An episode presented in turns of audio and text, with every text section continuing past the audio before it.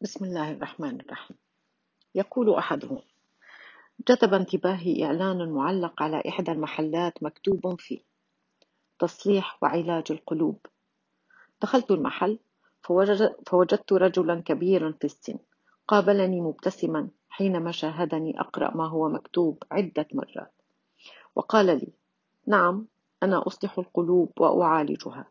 ثم أمسك بيدي وقال تعال اقترب. ووضع أذنه اليمنى على موضع قلبي وأنصت.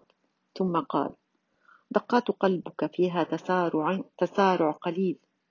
يا ولدي لا تجزع. دواؤك بسيط. القلوب عندما نعالجها تعالج حسب نوعها فهي أنواع. قلت له اشرح لي. قال من خبرتي التي ورثتها من أبي عن جدي.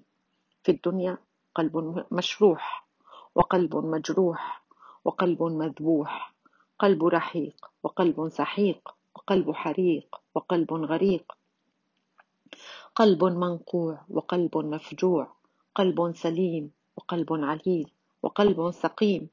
قلب فياض وقلب جياش قلب مغرور وقلب مسرور. والبحث يطول فسبحان مقلب القلوب.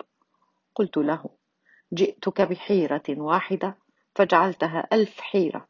فضحك وتبسم. تبسم العارف الحذق. قال لي يا ولدي لا تجزع. عندي لك ولكل من يأتيني وصفة واحدة. كل من جربها تعافى بإذن الله. فأتني بقلم وقرطاس واكتب عني. يا ولدي رزقك مقسوم فلا تتعب. وقدر وقدرك محتوم فلا تجزع. وصديقك عاجز فلا تأمل. وعدوك ضعيف فلا تخشى. طهر قلبك من ثلاث الكره والحقد والرياء وزينه بثلاث الصدق والإخلاص والورع.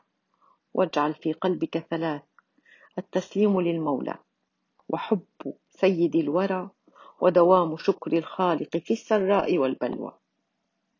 واترك الخلق للخالق وانشغل بإصلاح حالك ودع أحوالهم وليكن لك ثلاث لسان ذاكر وجسد صابر وعقل متبصر عارف. واهرب من ثلاث الحديث عن الناس وهوى الناس والجلوس مع من لا خير فيه من الناس.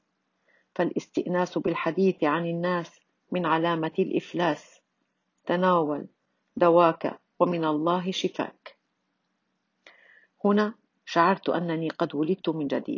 قبلته وانصرفت راجعا إلى بيتي وبين عيني وصيته وعلي أن أعمل بها ولعل بها راحتي وانتظام دقات قلبي. إنها منهج حياة فلنتأملها ففيها تحيا القلوب وتزهو الأرواح.